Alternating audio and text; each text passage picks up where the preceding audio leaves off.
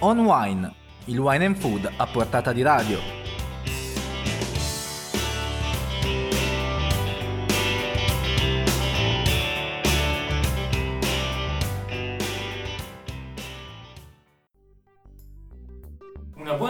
Tutti gli ascoltatori. Torna come ogni venerdì On Wine, rubrica di notizie e curiosità sul mondo del vino e del cibo in onda su Wine News TV. Oggi 16 agosto cominceremo con la situazione del vigneto Italia aspettando la vendemmia, secondo alcuni grandi enologi sentiti da Wine News. Parleremo poi del futuro della viticoltura biologica attraverso due parole chiave, suolo e rame, tema trattato nella giornata di viticoltura biologica della Fondazione Edward Mack. E poi una sorpresa, i consumatori moderati di alcolici si rivelano anche i più longevi. Infine la mostra itinerante tra i vigneti del Chianti Classico dell'artista francese Nathalie De Coster e la nostra agenda degli eventi selezionati per voi da Wayne News. E allora non resta che alzare il volume, mettersi comodi e si comincia! Credo sia uno degli andamenti più belli che abbiamo mai visto. Abbiamo avuto freddo d'inverno, abbiamo avuto la, la, la pioggia, finita la pioggia c'è stata la fioritura, di conseguenza eh, a oggi non saprei cosa dire di negativo, a parte qualche grandinata a destra e manca, ma poi tutto il resto in tutta Italia direi molto bello. Carlo Ferrini è tra i più entusiasti riguardo la situazione del vigneto italiano in un sondaggio firmato da Wine News tra gli enologi più importanti d'Italia. Anche se è ancora presto per fare bilanci e previsioni perché la vendemmia entrerà nel vivo solo tra un mese, la sensazione diffusa è che fin qui l'andamento in vigna non sarebbe potuto essere migliore e se il meteo sarà clemente nelle ultime due settimane che precedono la raccolta, si potrà parlare di splendida annata. Prudente la disamina del presidente di Essenologi Riccardo Cotarella, che ricorda come il bilancio quantitativo obiettivo arriverà più avanti dall'analisi congiunta per la prima volta con l'Unione Italiana Vini, ma sarà sicuramente una vendemmia inferiore a quella dell'anno scorso. Mentre per la qualità l'andamento è sempre più a macchia di leopardo, mediamente l'annata si presenta bene, ma ci sono zone dove le condizioni atmosferiche hanno lasciato il segno. Ci sentiamo poi anche l'opinione di Franco Bernabei. Al momento è tutto sotto controllo, la vegetazione è regolare, la vendemmia è un po' più in ritardo rispetto all'anno scorso, di una quindicina di giorni, sono molto fiducioso. La visione di Beppe Caviola partirà lontano da un inverno ricco di precipitazioni cui è seguita una primavera freddina e piovosa che ha ritardato il ciclo vegetativo della vite. L'inizio dell'estate è stato caldo e secco e il risultato è che la qualità delle uve al momento è ottima. Per Emiliano Falzini il vigneto sta bene, è un'annata interessante. Dopo una primavera difficoltosa nel mese di maggio, ora sta alle aziende adottare le giuste pratiche agronomiche. Graziana Grassini parla di un'annata che si prospetta eccezionale ma difficile perché non è stato semplice contenere le malattie fitosanitarie. Mentre per Lorenzo Landi la situazione per adesso è quasi perfetta, ci sarà ancora qualche rischio a livello sanitario, ma non vedo altri problemi. Gianni Menotti parla di una vendemmia che si torna a fare a settembre, frutto di giornate calde e sere fresche che ci consegneranno bei profumi e giusti apporti di zucchero. Sulla stessa linea Roberto Cipresso che parla di un ritardo nel ciclo vegetativo che ci consegnerà maturità delle uve, tannini, fragranza, tono ed equilibrio. Dall'osservatorio di Barbara Tamburini la situazione è sotto controllo, non ci sono particolari problematiche meccaniche a parte la grandine che però è imprevedibile e irregolare. Secondo Umberto Trombelli le viti sono in uno stato di forma meraviglioso. Per Paolo Bagaggini ci sono tutte le condizioni per una maturazione ottimale delle uve. Per Valentino Ciarla è un'annata equilibrata, aspetto fondamentale per fare un grande vino. Infine Alberto Antonini che ricorda come la primavera abbia messo sotto pressione i vigneti gestiti in maniera naturale, ma in questo momento le uve sono molto belle. È una cosa eccezionale. Va bene, cazzo, uccidetemi pure se volete, d'accordo? Tesoro. Davvero scusatemi, ma non ce la faccio. Non lo sopporto, questo cazzo di latte di canapa e l'agricoltura biologica. E se sento un'altra persona dire che adora questi pomodori antichi, giuro che mi ammazzo subito, ok? In questa scena tratta dai ragazzi stanno bene, film del 2010 diretto da Lisa Ciolodenko, si parla di agricoltura bio. Il tema, sebbene da un punto di vista diverso, è stato trattato nella giornata di viticoltura biologica della Fondazione Edmund Mack, tra le maggiori istituzioni di ricerca del vino e dell'agricoltura in Europa, col presidente Andrea Segre che ha messo al centro del dibattito il suolo e il rame. Con una gestione agronomica oculata, la scelta di varietà e luoghi vocati, i bioagrofarmaci, la confusione sessuale, ha detto Segre, la viticoltura bio è diventata una realtà per molti agricoltori. Adesso c'è la sfida della sostituzione del rame, ma anche su questo solo la ricerca potrà e dovrà dare gli strumenti adatti. Mantenere e potenziare vita e fertilità naturale del suolo, la sua stabilità, la sua capacità di ritenzione idrica e la sua biodiversità, prevenire e combattere l'impoverimento in sostanza organica, la compattazione e l'erosione del suolo e nutrire i vegetali, soprattutto attraverso l'ecosistema del suolo. Sono questi gli obiettivi cardine dell'agricoltura biologica europea e la situazione del suolo italiano non è così florida se si pensa che la percentuale di carbonio organico, componente principale della materia organica del suolo, che ne decreta la salute e la fertilità è drammaticamente simile a quella del Sahara. La soluzione? Nel caso della biodiversità del suolo, le gestioni risultano migliori per il bio e il biodinamico, seguiti dall'integrato e dal biodinamico consovescio, che si conferma come l'approccio più efficace per trattenere nel terreno il carbonio organico stabile. Anche il rame gioca la sua parte. Unico strumento di lotta ai patogeni in mano alla gestione agricola biologica, ha subito attacchi specie a livello istituzionale, tanto da rischiare di essere eliminato dall'ultimo disciplinare biologico su spinta dei ministri dell'agricoltura dell'Europa centro-settentrionale. Il suo uso è comunque in calo costante da almeno 20 anni, ma misurazioni a parte nella conduzione del vigneto restano imbattibili la gestione del verde effettuata regolarmente per tempo e la presenza costante in vigna, fattori che permettono di creare un ambiente ostile ai patogeni e di migliorare notevolmente l'efficacia dei trattamenti che devono essere modulati specificatamente a seconda della zona del vigneto, della pressione patogena, delle condizioni climatiche e del tipo di malattia che si vuole combattere.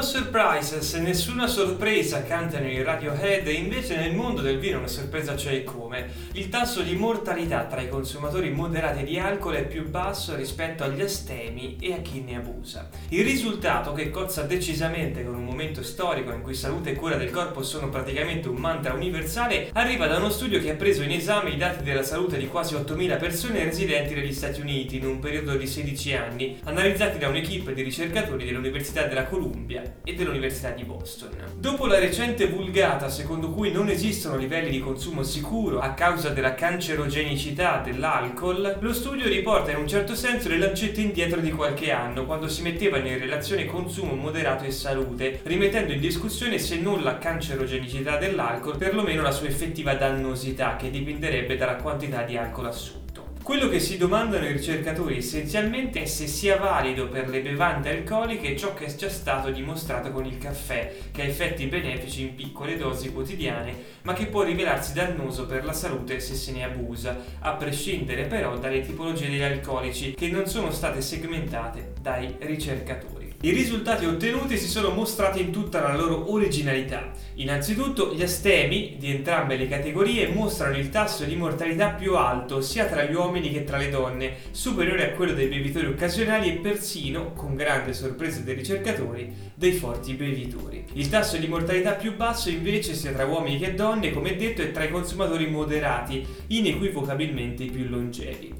La ricerca ha quindi rivelato come i fumatori e gli obesi, indipendentemente dal livello di consumo degli alcolici, hanno un tasso di mortalità superiore alla media. Una delle conclusioni più importanti cui è giunta l'autrice principale dello studio, la dottoressa Catherine Keyes dell'Università della Columbia, è che i consumatori moderati che abbiano smesso di fumare per qualche motivo di salute, alla lunga si dimostrano i più longevi. Corsa è partita in buono sulla grandissima velocità. La chiocciola, poi la giraffa, poi il bruco, poi l'aquila, sempre in testa la chiocciola. Siamo alla prima curva di San Martino e poi la giraffa, il bruco, l'aquila, il drago che sta rimontando. Siamo alla prima curva del casato e sempre scompiglio con la chiocciola in prima, poi la giraffa seconda e poi il drago e poi il bruco e poi la civetta e le altre. La giraffa sta cercando di rimontare, il tittia che cerca di prendersi questo palio, c'è la chiocciola ancora in testa ma la giraffa seconda che sta cercando di rimontare, siamo alla curva del casato, chiocciola, giraffa, drago, chiocciola, e la giraffa, giraffa, e la giraffa, ha vinto la giraffa, ha vinto, Ha vinto la, la imperiale contrada della giraffa, con tale e quale è Giovanni Arziani detto Tittia. Proprio in questo momento Siena torna a vivere un'emozione unica, quella del palio. Qui abbiamo riproposto la vittoria della contrada della giraffa lo scorso 2 luglio. Si tratta di una rievocazione storica di una città medievale non lontano da Firenze, capitale del Rinascimento, e tra Siena e Firenze si colloca uno dei territori più belli e suggestivi d'Italia e del mondo, quello del Chianti classico, terra di grandi vini e di arte. E allora non poteva che nascere qui Panzano Arte, mostra itinerante promossa dal poeta macellaio Dario Cecchini e curata da Mila Sturm, che fino al 18 settembre darà vita a un itinerario tra le opere dell'artista francese Nathalie Descoster, che faranno di casolari e vigneti un museo a cielo aperto che dal borgo di Panzano attraversa le colline del Chianti per raggiungere quattro aziende noiche, Fontodi, Tenuta Case Nuove, Tenuta Renzo Marinai e La Massa.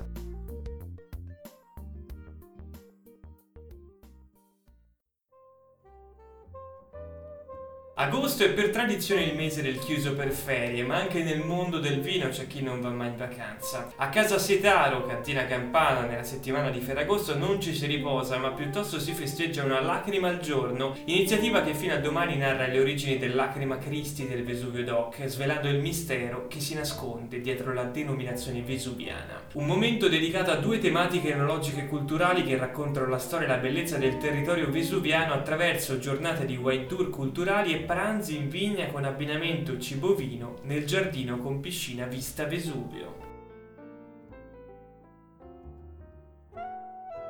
A Roma il pesce in tutte le sue declinazioni torna a essere protagonista assoluto dell'estate di Italy Roma con la nuova edizione di Fish and Wine. Il programma, partito l'8 agosto, arriva fino al 25 agosto con 18 giorni di appuntamenti e degustazioni all'insegna del mare e della bontà del pesce fresco e sostenibile. Dai crudi alle ostriche, dalle tapas di sapore internazionale ai fritti croccanti e le zuppe di pesce.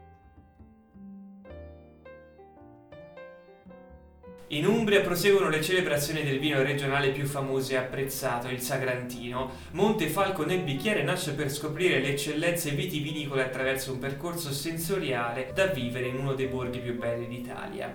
L'iniziativa, dedicata a turisti, operatori e appassionati che faranno tappa nel comune umbro, è promossa dal Consorzio Tutela Vini Montefalco. Ogni sabato fino al 26 ottobre, nella sede del Consorzio in Piazza del Comune, sarà possibile partecipare a una degustazione guidata da un esperto sommelier di quattro vini prodotti nel territorio di Montefalco.